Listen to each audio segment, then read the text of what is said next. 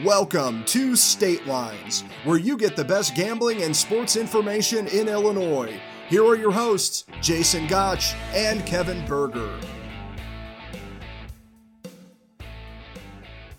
Welcome back to State Lines, a very special edition here across the Illinois Radio Network and in every podcasting space that there is. My name is John Spataro, and I am with Kevin Berger. It's good to be back. I haven't been on this program in quite some time, but we are super excited, Kevin and I are, to get into some of the action from around the NFL and beyond this week. Kevin, how you doing?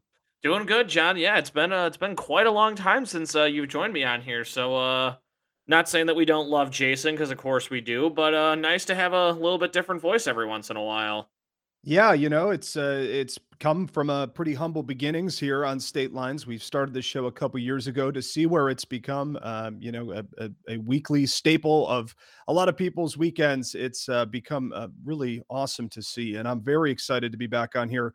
Not necessarily to give my picks because I got to be honest with you, even though I haven't been on the show uh, for, you know, the entire season, I, I I do stay pretty active in the betting space and for some reason i am i'm having a hard time buying some winners which actually sounds like a team that we know very dear and well and that is the bears especially when it comes to playing the green bay packers uh. i mean coming off yet another loss to the green bay packers coming off to yet another loss to a man named aaron rodgers i hadn't heard from him uh, you know about him i should say until this weekend i mean I, I had no idea uh, that he was the owner of the Bears and Bears fans, but apparently he made that very clear after he scored a touchdown in Sunday's game. But of course, you know, this is nothing new. I'm, I'm just being facetious here. The Bears are, um, you know, really in trouble when it comes to playing the Packers lately. They have to do it one more time this year.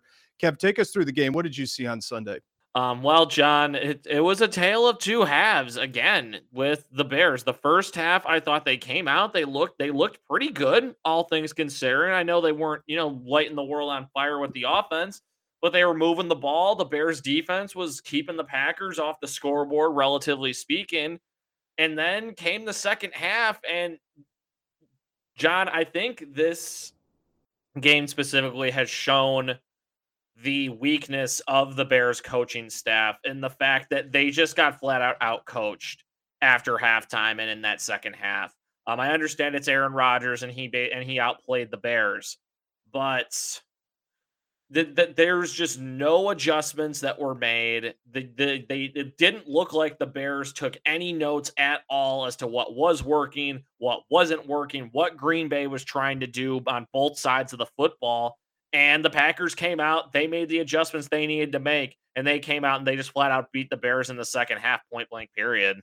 Yeah, you know, you talked about the coaching staff, and uh, like I said, it's no surprise that the Bears are losing to the Packers. They've been doing that for quite some time in, in the recent memory here. But you know, you got to go uh, back to 2018 when the Bears hire Matt Nagy. And yes, they've had some winning or better seasons or 500 or better seasons since he's been here, some playoff appearances.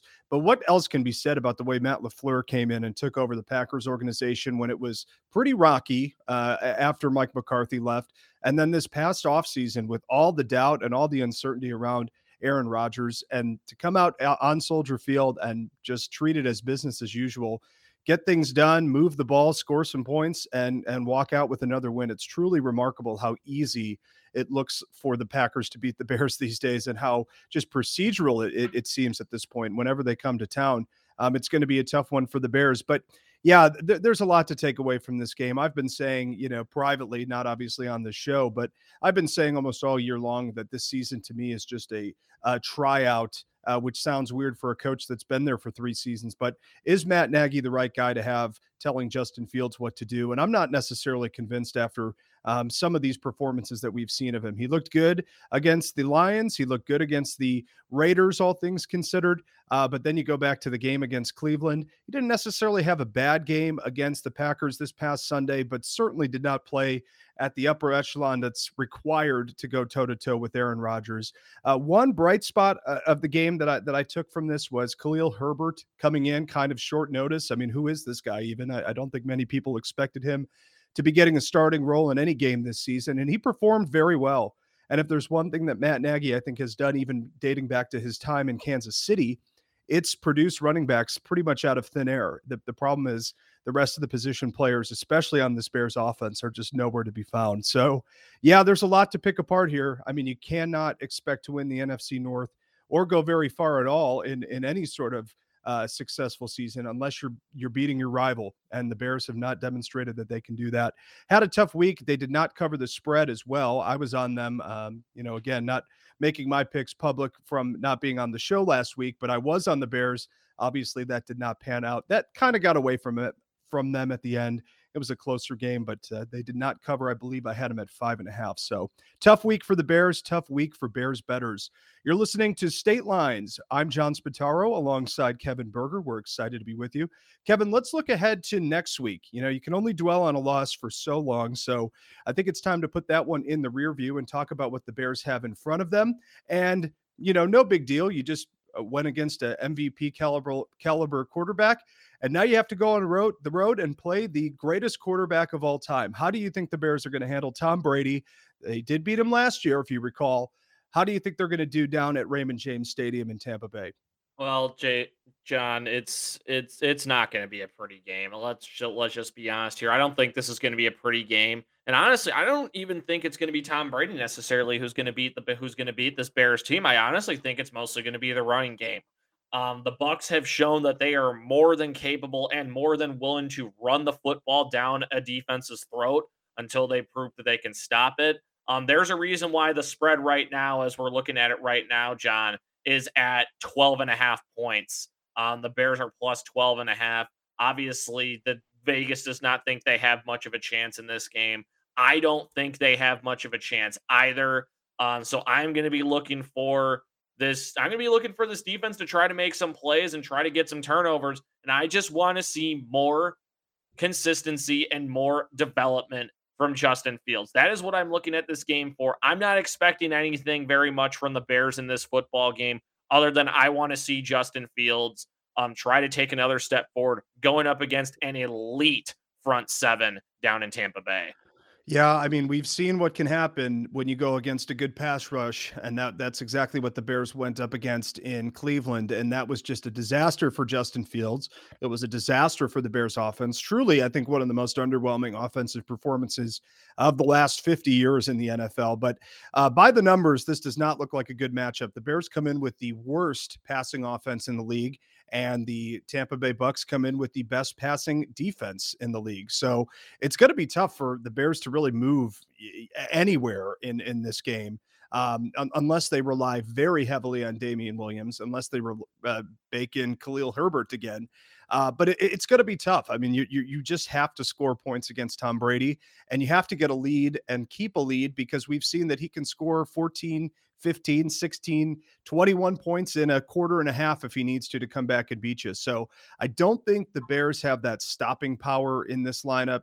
I don't think that they have you know a, a, chance to put up uh, three or four touchdowns in the first half and hold on for dear life it's going to be a, a, bleeder. And I think that it, although it might be close at times, I really can't see a way that the Bears uh, win this game at all. They have a chance to cover. Uh, and and you know if we want to make our picks, I guess I'll go first. I, I do think the Bears have a shot to cover this game only because there's going to be some opportunities, I think, late for you know some garbage time. I, I, think that that's the best way to look at it. And anytime you get a double digit spread, especially this one, 12 and a half, a late touchdown with the clock expiring or something after the two minute warning in the fourth quarter after the game's been put away can always mess you up. So I'm going to take the Bears to cover in this one, but uh, realistically, no chance that they win this game. Yeah, I mean, in terms of betting on this one, John, I I would recommend that people stay away from this game just because, again, I don't think there's very much in this game at all. But I will side on with you and agree that if there's anything to do in this game at all, I would pick the Bears to maybe keep it close in garbage time and cover. Yeah, that seems like the only play, and uh, I guess we'll have to see. The Buccaneers also haven't lost at home this year, which does not bode well for the Bears. You're listening to State Lines. We will be right back as we take a look from around the league. We'll pick some more games in the upcoming week of NFL action. I'm John Spataro here with Kevin Berger. We'll be right back. Don't go anywhere. Don't go anywhere. More sports gambling talk coming up on State Lines.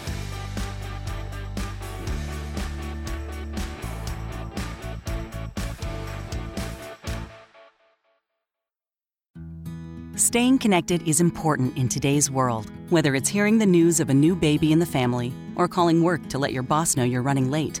Phone and internet service keep you connected with your world. At AT&T, we know that some Americans face life every day without the comfort and security of having a phone or internet service.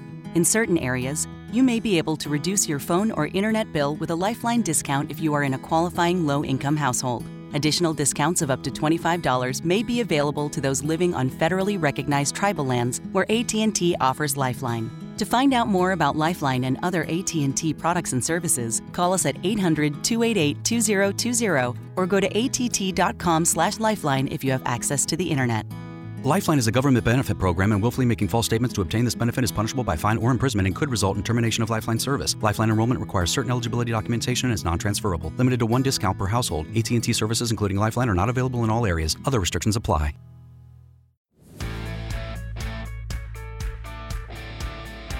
And now, back to State Lines with Jason Gotch and Kevin Berger. Welcome back into State Lines. My name is John Spataro. I'm joined by Kevin Berger. We are missing Jason Gotch this week, who's been with you every week so far in this NFL season. He has the week off. We wish him the best. And in his spot, I think it's time to do my best Jason Gotch impression here and try to pick some winners. Now, these are not my best bets of the week. We will get to those later into the show. But let's go around the league, talk about some games that you're going to be seeing on TV in Illinois this weekend. Uh, and let's start with the early game. Obviously, the Bears are playing a late afternoon game, so you're going to have some free time before the Bears kick off uh, right around 3:30 on Sunday. So let's talk about uh, the game that most of us here in Illinois will be able to see. Kansas City versus Tennessee, an AFC matchup, uh, maybe a, a, matchup that some have predicted to be the AFC championship game, depending on how things have played out. Kansas City looking a little shaky lately, coming in at three and three, two and four against the spread. Lot of things being said about these Chiefs. Are they starting to slip? Are we starting to see the cracks uh, behind Patrick Mahomes and Andy Reid, who have just looked about as automatic as they've come in the past uh, three seasons now in the NFL? And meanwhile, the Titans coming off a really, really, really wild game against the uh, Buffalo Bills that uh, has been surely talked about enough, including the controversial decision to go for a QB sneak in the red zone late in that one that led to the Bills' demise. So, Kevin, I got to ask you, what what is going to prevail here? Are the Titans just finding ways to win like they did against the Bills, or are the Chiefs just kind of a sleeping giant that hasn't found their stride yet? Well, honestly, John, I would say it's a little bit of both. I mean, this is what good teams do as far as Tennessee is concerned. They find a way to win football games. That's what good teams do in any sport. Quite frankly, they always find a way to win and pull out a victory. Um, on the other side, though, John, I don't think this is a proof that there's cracks in Patrick Mahomes or Andy Reid. I don't because a, a good chunk of what's been going on is the Kansas City Chiefs can't take care of the football.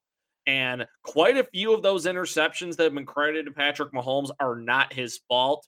Um, again, this past weekend, Tyreek Hill again had another pass that he could, if he catches this pass, he could have walked into the end zone and instead took his eye off the football, bobbles it, and then it gets picked off and it gets taken the other way. So I don't know exactly what this Kansas City Chiefs team is. I know their defense is not nearly as good as it has been in the past. But in terms of from the bettor's perspective, I'm looking at Tennessee to win this game. Um, I do like um outright the money line's not bad at 205, but in terms of the spread itself, I would say Kansas City minus five and a half, I think looks pretty good, all things considered.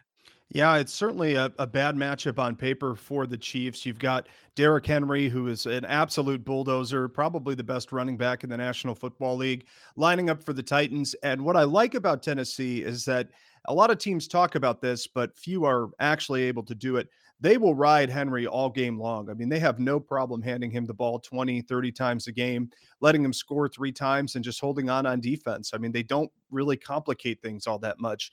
And when you look at the Kansas City defense, they're 26th in the league.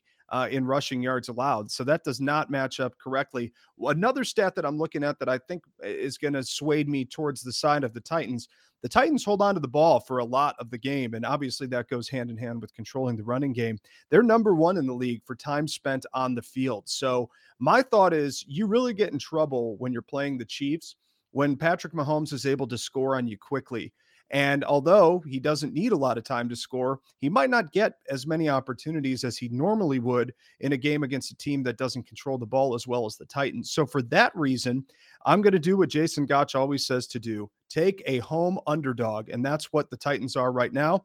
So, if they're getting a couple points, it looks like it's going to be over a field goal no matter how it ends up. I think I'm going to have to go with Tennessee. They play good at home, they seem to be inspired. I mean, they beat yeah, what some people would consider the best team in the AFC last week in the Bills. I don't see why they couldn't do it again if you do consider the Chiefs to be a big contender in the AFC. So give me the Titans of this one. Not my best bet. I wouldn't be surprised. I mean, you never bet against Patrick Mahomes in, in a lot of cases, although he's not had a great record against the spread in his last season and a half, really.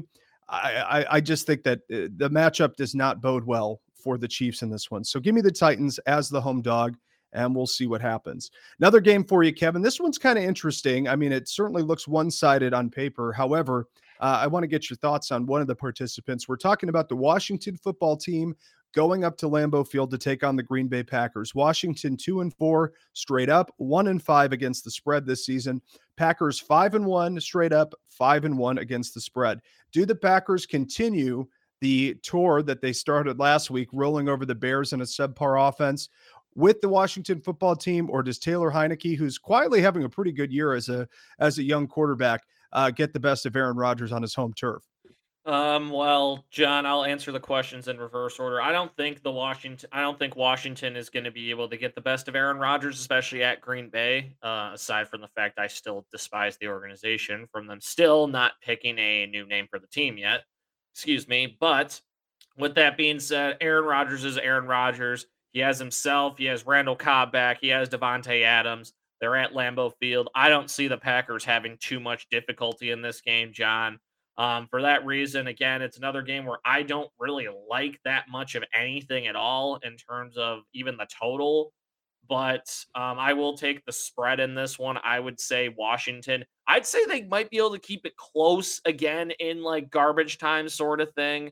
Um, so I would take the Packers minus eight, and on the off chance that Washington's able to keep it close. Yeah, it's going to be tough. I mean, the Washington football team just does not have a really good passing game. Uh, their their running game has also been uh, kind of stop and start lately. They're pretty much in the middle of the field in that one, but no one scored less points than the Washington offense this year, which does not bode well going to Lambeau and trying to get the best of uh, Aaron Rodgers and the rest of the Packers up there. Here, you know, you, you just look at the season that the, the Washington football team has had, and they've had a pretty tough schedule. Opened with the Clipper, uh, with the Clippers, opened with the Chargers, uh, then went uh, against the Giants, Bills, Falcons, Saints, and Chiefs. And now to go to Lambeau, I mean, that's a murderer's row of pretty good quarterback play, pretty good skill position play and they've really kind of squandered all those opportunities. Lost to Buffalo, lost to New Orleans, lost to Kansas City. So, uh, immediate history would suggest that there's no way, absolutely no way, that the Washington football team keeps up with the Packers in the way that they like to move the ball down the field. So, give me the Packers in this one. It's a lot of points. It's more than a, a touchdown, which you know is always the magic number in football betting. But I'm not going to touch it. Give me the Packers. Not again, not one of my best bets, but we might be coming back to this game later for something else. I'm gonna I'm gonna take the Packers on this one and just um, uh, move on and, and swallow that as much as I can. Uh, all right, let's go to the nationally televised games, Kevin. This is an interesting one, a kind of a, a letdown. It feels like the nationally televised games this year uh, on Sunday and Monday night have been superb every single time. This one, not so much. It's between two okay teams, but there's some interesting stories here talking about the Indianapolis Colts and the San Francisco 49ers. Colts two and four, four and two against the spread. Niners two and three, one and four against the spread. What is going to go down in Santa Clara on Sunday, Kevin? Oh boy. Um. Well, the, that's actually a really tough game to predict, John. Um. I mean the the spread. I actually like it being at four and a half. It's still relatively decent. Um. Colts actually have decent odds. Uh. Decent return on the money line plus one seventy five if it manages to hit. But um, I I would take San Francisco in this game only because, especially because they're the home dog in this one. Um, especially Indianapolis having to go across the country, um, going out to San Francisco, um, is just going to be a little bit different. But um, I would take, I'm taking San Francisco in this one minus four and a half. um, because I think I think they're going to be doing pretty well at home. Uh, Trey Lance in the action that he has had has not looked great. He hasn't looked bad, but he hasn't looked great. But I think the 49ers will be able to do enough running the football, play action passing game, and especially with the defense, I think they'll be able to um the 49ers, I think, will be able to take big time advantage of a Colts of the Colts offense, especially with them being down one of the best guards in the game in Quenton Nelson as he's on IR for the season. Yeah, and speaking of IR, I mean, this is really an interesting matchup between these two rosters because the Colts looked much better last week after getting T.Y. Hilton back on the field for the first time this year. And Carson Wentz uh, took advantage of it. I mean, I know you're playing the Texans, but he did have a really nice game 223 through the air, two touchdowns, and no interceptions. Uh, and, and then meanwhile, in San Francisco, you would think that they'd be able to just tread water uh, to get uh, George Kittle back and and even Robbie Gould, their their kicker, who's very familiar here in Chicago, hasn't been in the mix, and I think that's hurt him down the stretch in some games too. So uh, it's really a, a, banged up game across the board, and and kind of two teams that maybe had bigger expectations than where they're at right now. I look at it this way. I think that the Colts are on the upswing. Meanwhile, the the, the 49ers are on a downswing, if not uh, about to fall out of relevancy. I mean, this seems like a must-win game. It looks like you're going to be competing with a team uh, in the Arizona Cardinals for the division that might win uh, 13, 14, 15 games. I mean, they look better than anybody. So you're really not able to give up a lot of ground in the division race. And then when it comes to the wild card, I don't think the Niners are you know, the best second place team or the best third place team in the country. So this feels like a must win for the Niners on their home field. And I, I think that pressure uh, is going to get to him a little bit. I think the Colts have a really good defense, and I think Carson Wentz has been holding that team back in the games that they've lost, but he seems to be getting more comfortable. Jonathan Taylor's a great running back. T.Y. Hilton, like we mentioned, is back on the field and uh, came in in a big way last week against the Texans. So give me the Colts in this one. I, I think that uh, Mike Shanahan and, and the team on uh, on Sunday really are going to be pushing hard to get a win at home and, and kind of rebalance their season. But I think Carson Wentz has stepped up a little bit, and I think the rest of the pieces are there to see the Colts win uh, pretty easily. I would even consider this game on the money line. I, th- I, really do feel like the Colts um, are going to perform and, and have a good one uh, on Sunday Night Football. So pencil me in for the Colts. You're listening to State Lines here on the Illinois Radio Network and across the internet, wherever podcasts are found. Check us out if you haven't already. I'm John Spataro. We're here with Kevin Berger. I'm filling in for Jason Gotch this weekend. If you are sticking around, we're just picking our uh, favorite games that are not the Bears game in this segment. But when we come back, we will be taking a look at some prop bets that are going on across the NFL. We're just about a quarter to a third of the way done with the season. So it's a good time to check in on some of these interesting prop bets that we love to talk about. You're listening to State Lines, number one source for gambling information here in the state of Illinois. We'll be right back. We'll be right back on State Lines.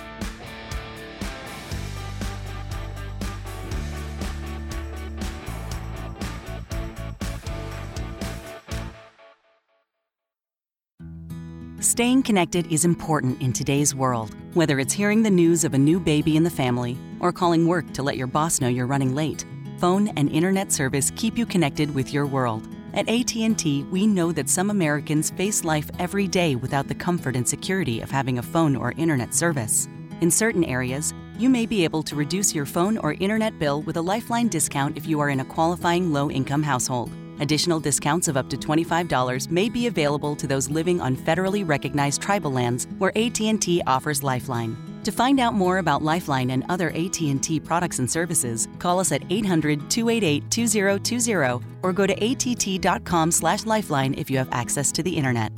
Lifeline is a government benefit program, and willfully making false statements to obtain this benefit is punishable by fine or imprisonment and could result in termination of Lifeline service. Lifeline enrollment requires certain eligibility documentation and is non-transferable. Limited to one discount per household. AT&T services, including Lifeline, are not available in all areas. Other restrictions apply.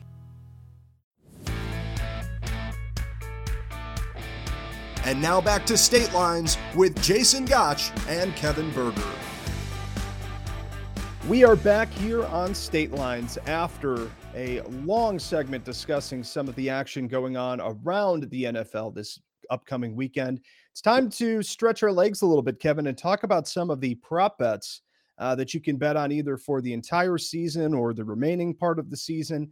Uh, and this can get kind of interesting because there's, you know, week to week, you're kind of analyzing the matchup and you're kind of looking at everything in a vacuum. But when you consider some of these long shot bets, and, you know, we're talking long shots in some of these, uh, you can really consider a lot of different things. And I know, as uh, my friend Jason Gotch likes to say, when you bet a, a futures bet or you bet a season long bet, you kind of neutralize all the different odds and ends and, and ups and downs that you get during the course of an NFL season. If you get a bad break on one game, uh, you make it up in the next, and, and everything kind of becomes a little bit more even. But there's a couple that I want to talk to you about uh, and, and, get your picks for uh, where we think these awards and and some of these prop bets are going to end. So let's start with the obvious one. Everyone likes to talk about this. After you know six weeks of NFL competition here, uh, there are some odds for the most valuable player. Obviously, everyone knows uh, what that means. And uh, I want to give you the top five, and, and I want your pick out of this top five, and then maybe somebody who's not in the top five that you think could make a splash as well. So, mm-hmm. uh, in order of most likely to least likely, uh, Dak Prescott and Kyler Murray are tied for your favorites for the NFL MVP at plus 450, meaning you bet $100, you win 450 if either of those two become MVP. And Josh Allen is right behind them at plus 500, Tom Brady at plus 800. And then you get a little bit of a gap. Lamar Jackson, Matthew Stafford, and Aaron Rodgers all tied at plus 1200. Out of that group, Kevin, who do you think is the most likely to win MVP this year? Um, well, John, uh, I would actually think the most likely person to win if he keeps playing the way he is, I actually think is Kyler Murray. Um, I mean that I think he's in the perfect situation for him. Cliff Kingsbury has proved himself an, an exceptional play caller, and he plays to his quarterback strengths. There's some plays in some games where Kyler Murray just runs around everybody, and he does, and he calls plays for that. Sometimes he chucks the ball 50 yards down the field to DeAndre Hopkins. That works too. Um, I think he's in a very great situation for him. So I think that's definitely um, a big time um, consideration. Plus 450 at this point in the season actually is not all that bad. Um, also, Lamar Jackson, I think, is looking pretty good at plus 1200 with how good he has been. Um, also, John, for my pick right now, I think you could seriously make a case. Another player at plus 1200, John, is Matthew Stafford from the LA Rams. I mean, he eh, he's doing basically what he always did when he was in Detroit. We're, of course, familiar as Bears fans. We're quite familiar with Matthew Stafford and how he's played over the course of his career. But he has way better weapons on offense. He has a running game, and even, and even more importantly, he has an exceptional defense. So if it's I'm putting money down right now, I would actually take Matt Stafford, who is just outside the top five at number six, at plus twelve hundred on the return if he manages to pull out the MVP. Yeah, I'm going to play off that in just a second. I want to get back to the first question I asked you. I'm going to go with Dak Prescott. Obviously, he's the same odds as Kyle, Kyler Murray. I think the Cowboys are the story of the year so far in the NFL. Uh, it it it hurts you to say because they're kind of the Yankees of the NFL, and you know they've got this big national presence. They get talked about on ESPN every week, and it, it's really you know hard to not give them credit for turning around what looked like a mediocre offense and and really just you know kind of a, a stuck in the mud type of organization when it comes to you know winning games and and being a true Super Bowl contender. They've kind of been hyped up instead of actually producing on the field for some years, and they look just about as good as anybody. I mean, they had a really really entertaining game and squeaked out a win in New England against the Patriots. And uh, we talked about it in the first segment. Good teams find ways to win, and and that's what I'm seeing the Cowboys doing. I don't think any you know national writer or whoever is voting on the MVP would uh, find a way not to vote for Dak Prescott if for some reason you know the the Cowboys win the NFC East and then you know have have a pretty decent shot at at carrying it all the way into the Super Bowl. It just seems like a good fit. I like the odds at plus 450, and Dak's really playing well. So I'm going to give him uh, my pick of the top five right there. And kind of on the same note that you were striking with uh, Matthew Stafford, I'm going to go with the long shot here, but I've talked about this before, you know, on the show when I've been on in past years. I usually like to make these bets with some sort of narrative backing. And it doesn't always plan out, but I need to see a path forward to how somebody as a long shot is going to actually win this award and cash me a ticket. So I'm going to go with the quarterback in Carolina. Sam Darnold came over from the Jets, looked to be a pretty mediocre quarterback after his time in New York, uh, but has really, really played well in Carolina and has winning games with the Panthers, uh, even without uh, Christian McCaffrey at his side. So if somehow, some way, the Panthers continue this this streak and win a division, and you know maybe lock up a one or two seed in the NFC, I think that Sam Darnold would be in the conversation. I mean, turning that team around uh, is is no easy feat, and and elevating the play that he has um, it surely would be recognized, I think, if they were to win the division and get close. He's at plus, plus 10,000 right now. So it's certainly a long shot, but certainly a payoff uh, if by some miracle chance Sam Darnold wins the NFL MVP. So pencil me in for that one for a long shot, but realistically, I think Dak Prescott's going to make it work. Uh, moving on to another season long bet, and this one's a little bit more interesting. There's not necessarily a super clear favorite, uh, but let's talk about the coach of the year for 2021 2022. A couple names bunched atop. You got Brandon Staley at plus 450. I guess he is the, the favorite in this group. Uh, right behind him, Cliff Kingsbury at plus 750, Sean McVay at plus 1,000, Sean McDermott at plus 1,200, and Mike McCarthy, the name that, you know, a lot of people said shouldn't even be on this list because he should have been fired after last year at plus 1400. What are you seeing in this group of top five contenders for coach of the year? Well, John, to me, it's to me, it's one of two names. It's either going to be Cliff Kingsbury, especially if the Cardinals keep playing the way they do, or it's Mike McCarthy. Because I mean, John, at this time last year, everybody from local media to national media was laughing at the Cowboys laughing at Mike McCarthy. There were some cases where we didn't even know if Mike McCarthy was going to survive the season, John, let alone through this season. We didn't even know if he was going to survive last season. But Dak being back, they apparently have picked up some of the right players. I mean, they were great on Hard Knocks this year, especially. I love um, Trevon Diggs as their cornerback over there. If if the Cowboys keep up this pace, John, it has to go to Mike McCarthy. I I don't see any way that it could go to anybody else. And especially if you're looking to place a bet right now, Mike McCarthy at plus 1400, I don't think you're going to be able to get much better odds than that. Like yeah, realistically for someone to win. Yeah, I didn't mean to interrupt you, but there are some interesting odds on this sheet. I mean, there, there's really uh, some undervalued picks on here. Like I said, Cliff Kingsbury at plus 750 feels way, way high for a team that's undefeated uh, for a team that's clicking on all cylinders and a team that might produce an NFL MVP, like we just talked about in in Kyler Murray. I I, I really think that that's a good value if you're looking for a pretty safe pick. I agree with 100% what you said about Mike McCarthy.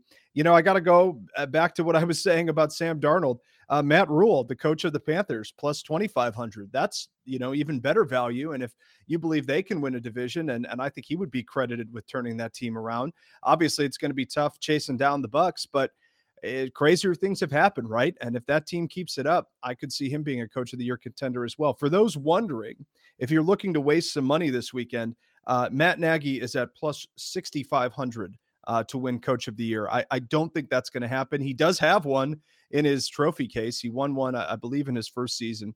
Uh, but yeah, absolutely not. Uh, do I see any way where uh, the Bears are producing an MVP candidate or a coach of the year candidate this year?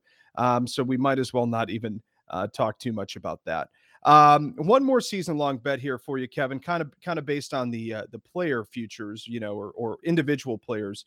Um, let's talk about rookie of the year. There's a couple interesting options on here. Uh, let, us start with the uh, offensive rookie of the year. Uh, right now, you've got uh, uh, two quarterbacks on top uh, and a couple running backs.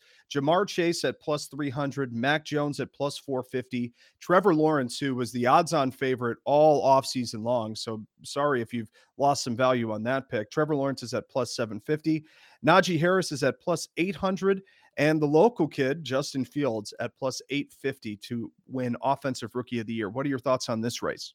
Well, uh, John, I, I, we could go back and listen to the tape. I didn't think Trevor Lawrence was going to win Offensive Rookie of the Year anyway, and I think it started to show so far this year just because his team is just laughably bad.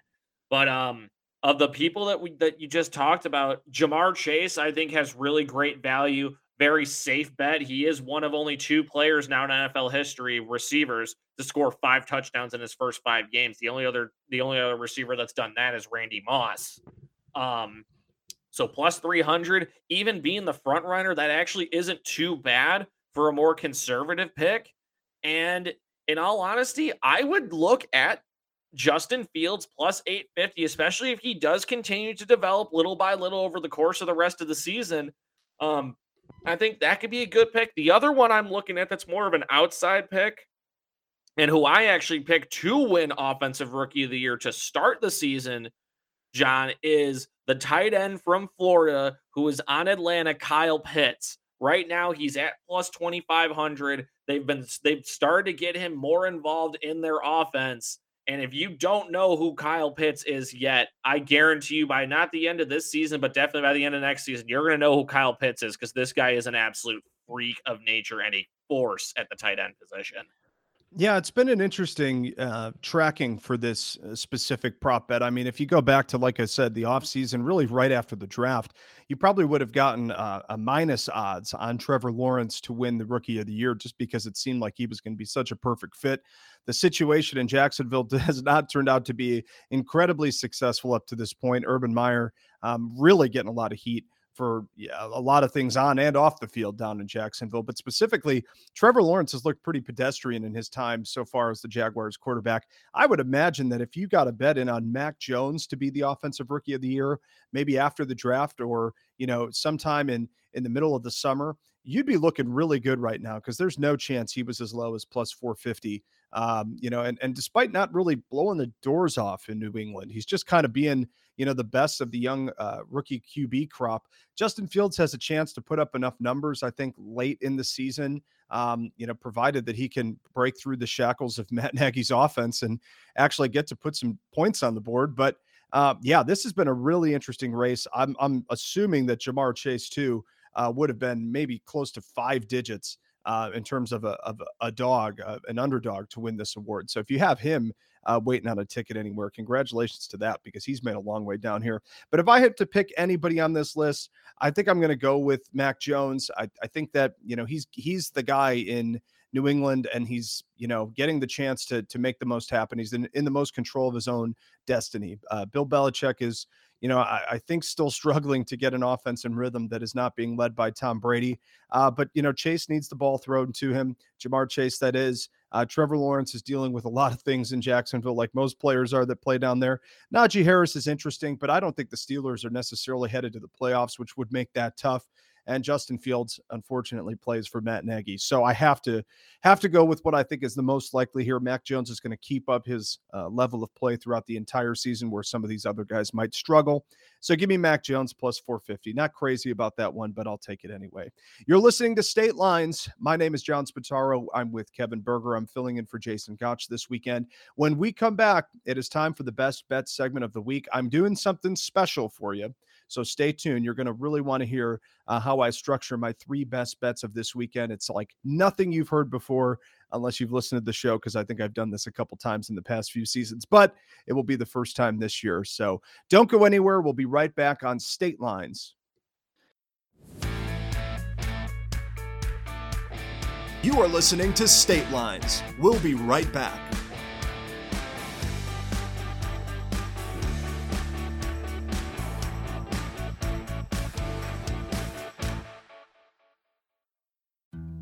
Staying connected is important in today's world, whether it's hearing the news of a new baby in the family or calling work to let your boss know you're running late. Phone and internet service keep you connected with your world. At AT&T, we know that some Americans face life every day without the comfort and security of having a phone or internet service. In certain areas, you may be able to reduce your phone or internet bill with a Lifeline discount if you are in a qualifying low-income household. Additional discounts of up to $25 may be available to those living on federally recognized tribal lands where AT&T offers Lifeline. To find out more about Lifeline and other AT&T products and services, call us at 800-288-2020 or go to att.com/lifeline if you have access to the internet. Lifeline is a government benefit program, and willfully making false statements to obtain this benefit is punishable by fine or imprisonment and could result in termination of Lifeline service. Lifeline enrollment requires certain eligibility documentation and is non-transferable. Limited to one discount per household. AT&T services, including Lifeline, are not available in all areas. Other restrictions apply.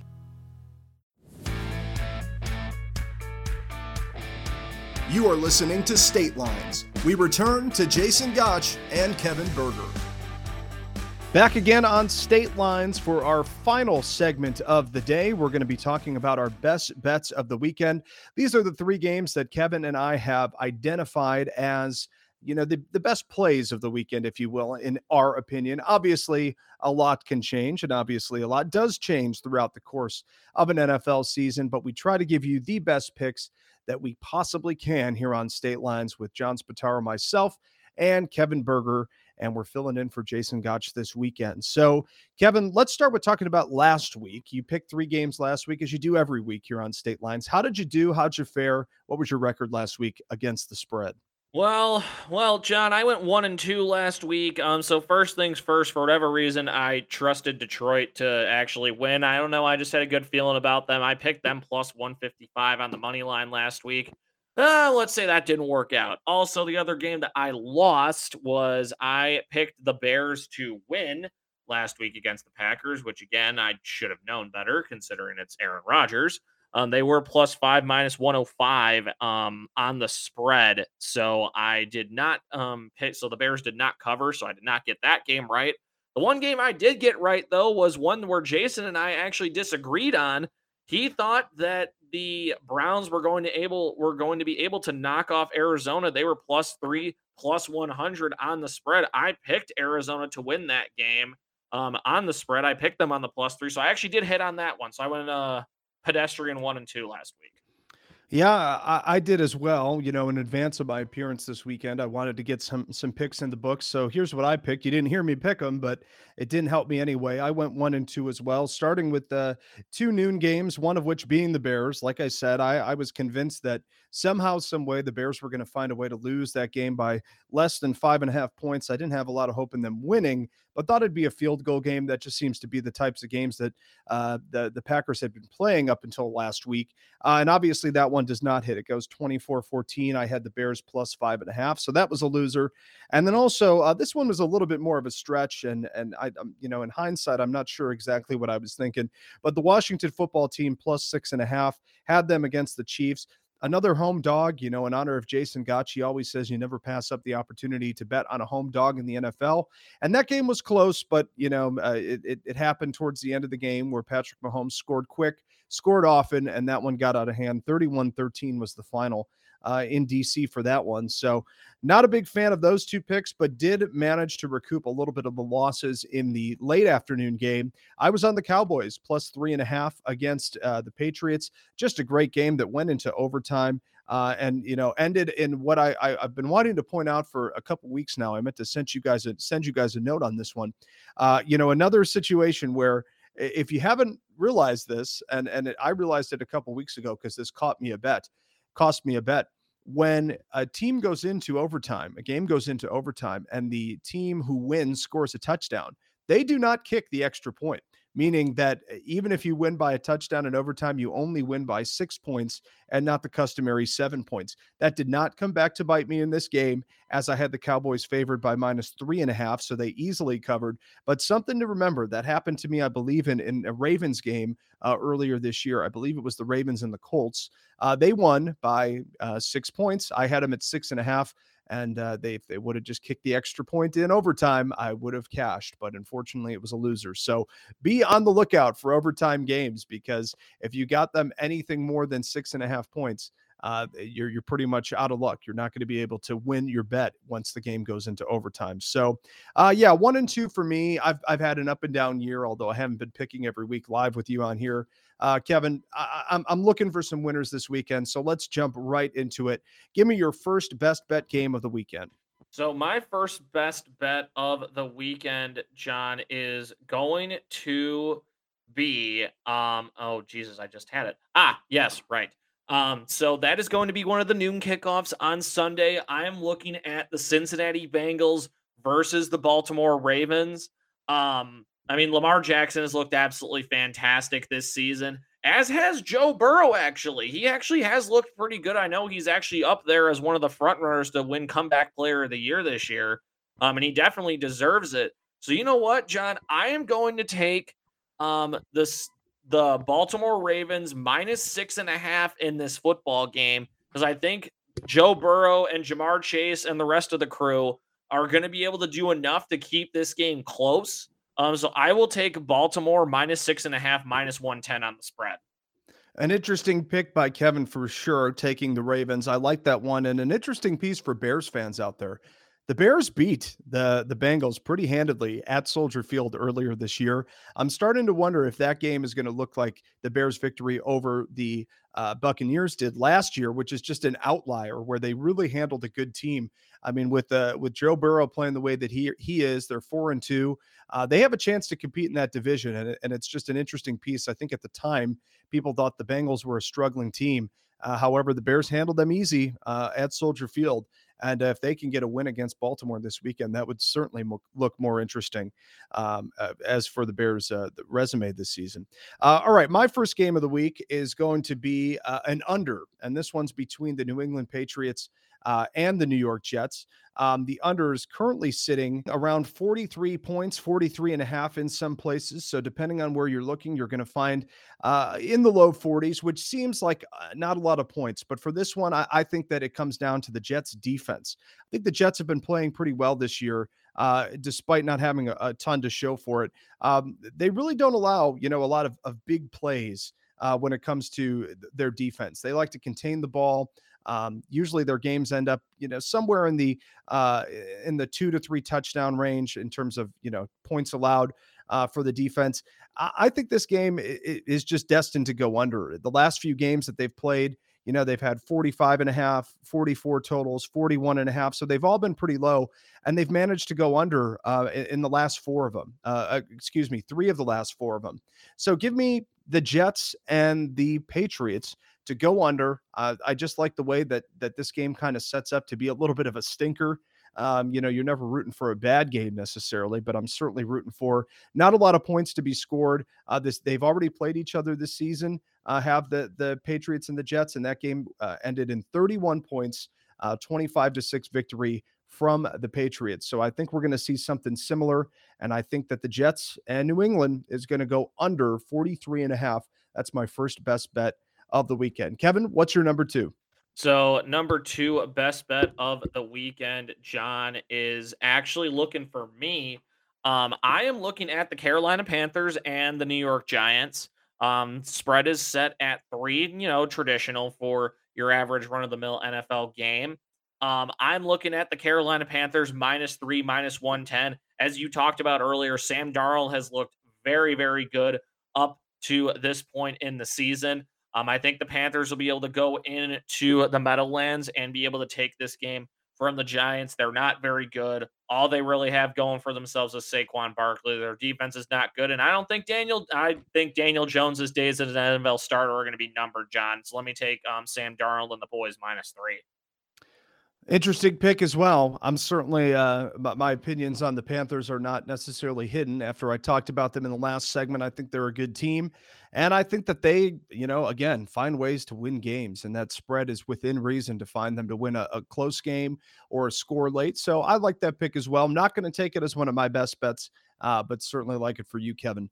Uh, my second pick of the weekend is also going to be an under, and this one is the Washington football team and the Green Bay Packers. We also we already talked about this game. I don't think there's a chance that the Washington football team remains competitive in this game. I don't really think there's a chance that uh, you know the money line or the spread is is too much of a play. But I do think the under has a couple things going for it. Uh, Green Bay's defense is is just nasty. Uh, you know, fourth in the league in, in total passing yards allowed. That goes up against uh, you know one of the worst defenses in uh, the league in, in, the Washington football team, but also one of the worst passing offenses, 24th in the league in passing yards. So they're not going to be moving the ball a ton, I believe, on in Lambeau uh, come Sunday. I think it's going to be a, a, a one sided affair. And when you usually see those types of games where, you know, you got a heavy favorite like the Packers going up against a lesser competition, uh, you can maybe hit the under or you can hit the, the total uh, with just one team's points. And, and with 50, 49, you know, 49 and a half is right about where I believe the, the line uh, on the total is going to land for this one. That's too many points. I don't think Aaron Rodgers is going to put up 40. I don't think, you know, there's going to be a, a shot really for the Washington football team to contend in this game, which would require them to put up uh, somewhere of you know 20 or 30 points. Don't think that's going to happen. Think uh, Rodgers is going to take care of business, and it's going to be a a 28 to three or a um, you know, maybe a, a 28-14 type game, but not not above 50 where it's it's going to need to be to hit the over. So give me the under. That's two straight unders uh, in in this game between the Washington football team and the Green Bay Packers. Kevin, what's your third? Um, so John, I'm actually looking at the Monday night game. Um, with the New Orleans Saints having to travel up to Seattle to take on the Russell Wilson-less um, Seattle Seahawks. I'm actually kind of surprised as to how this game has worked itself out with the Seahawks actually given plus 185 on the money line at home, which is uh, practically unheard of at um, in today's NFL. But I do understand they are without Russell Wilson. Um, I am looking at the under in this game, John. I'm taking a copy out of your playbook here. The Saints offense, I mean, it is what it is. I mean, we know how good Alvin Kamara is. We know how good Michael Thomas is, but I mean, again, we don't know what Jameis Winston is going to show up. And on top of that, the Seahawks offense without Russell Wilson has looked almost borderline atrocious at times. So let me take the under on this one. Total is set at 43, so I'll take the under minus 105. Taking the under is uh, is a popular move because I'm about to do it for the third time in this best bet segment, and I told you I had something special for you. I'm going with three straight unders this week. I did this a couple times last week, and you got to think I, I don't know the exact number, but on any given NFL Sunday, I think you find you know between uh, two thirds and and you know half of the games usually go one way or another. So if you're if you're trying to bet the totals, you know half of the games or you know two thirds of the games are usually going to go over um, or under, you know, meaning that they're they're going to be they're going to be the same result. They're all going to be under. They're all going to be over. So uh, on on this one, I'm I'm picking a game that, uh, unlike what I described in in my previous pick between the Packers and the Washington Football Team, this is two bad teams that I think are going to take uh, a, a, while to score some points, keep it close, uh, but ultimately not get over the total. And I'm talking about the Miami Dolphins welcoming the Atlanta Falcons to Miami to play a game that uh, I really wouldn't I really wouldn't recommend watching. Uh, but if you do have a betting interest, I, I, think there's an opportunity for you to make some money on the under here. Uh, total currently sitting at 47 and a half. I think it's going to be pretty close to that number. I think it's going to be, you know, a 21 21 game, uh, you know, that ends with a field goal win or something like that. So you might get a little nervous getting close to that 40, uh, 45, 46, wherever it finishes number. But both of these offenses are just really not kicked into high gear yet. I mean, Tua Tagovailoa is going to be starting uh, again for the Dolphins, which just doesn't bode well for for that offense. He just hasn't really found a way to score a bunch of points in the NFL yet. Matt Ryan not playing his best season. I mean, I think his career is kind of coming um, somewhat to an end. He could he could play for you know quite some time, um, but uh, the running game in Atlanta hasn't really caught on either with Cordarrelle Patterson and what they're trying to do there. And and Miami just up and down the offensive side of the ball is atrocious. So I think this is going to be a slog. I, I don't really expect that this game's going to be too popular, you know, in sports bars around the country this weekend. But I do see an opportunity to make some money on the under in Atlanta and Miami. So to recap, I'm under in New York and New England, Washington and Green Bay, and Atlanta and Miami. So that'll do it for us here on State Lines. There's six picks for you. Hope they're all six winners. Jason Gotch will be back next week to talk to you all about the number one source for gambling information here in Illinois. It's State Lines. I'm John Spataro alongside Kevin Berger. We will see you next week, everybody. You've been listening to State Lines, a Franklin Media Group podcast. For more information, visit statelines.show. To start your own podcast, visit franklinmedia.group.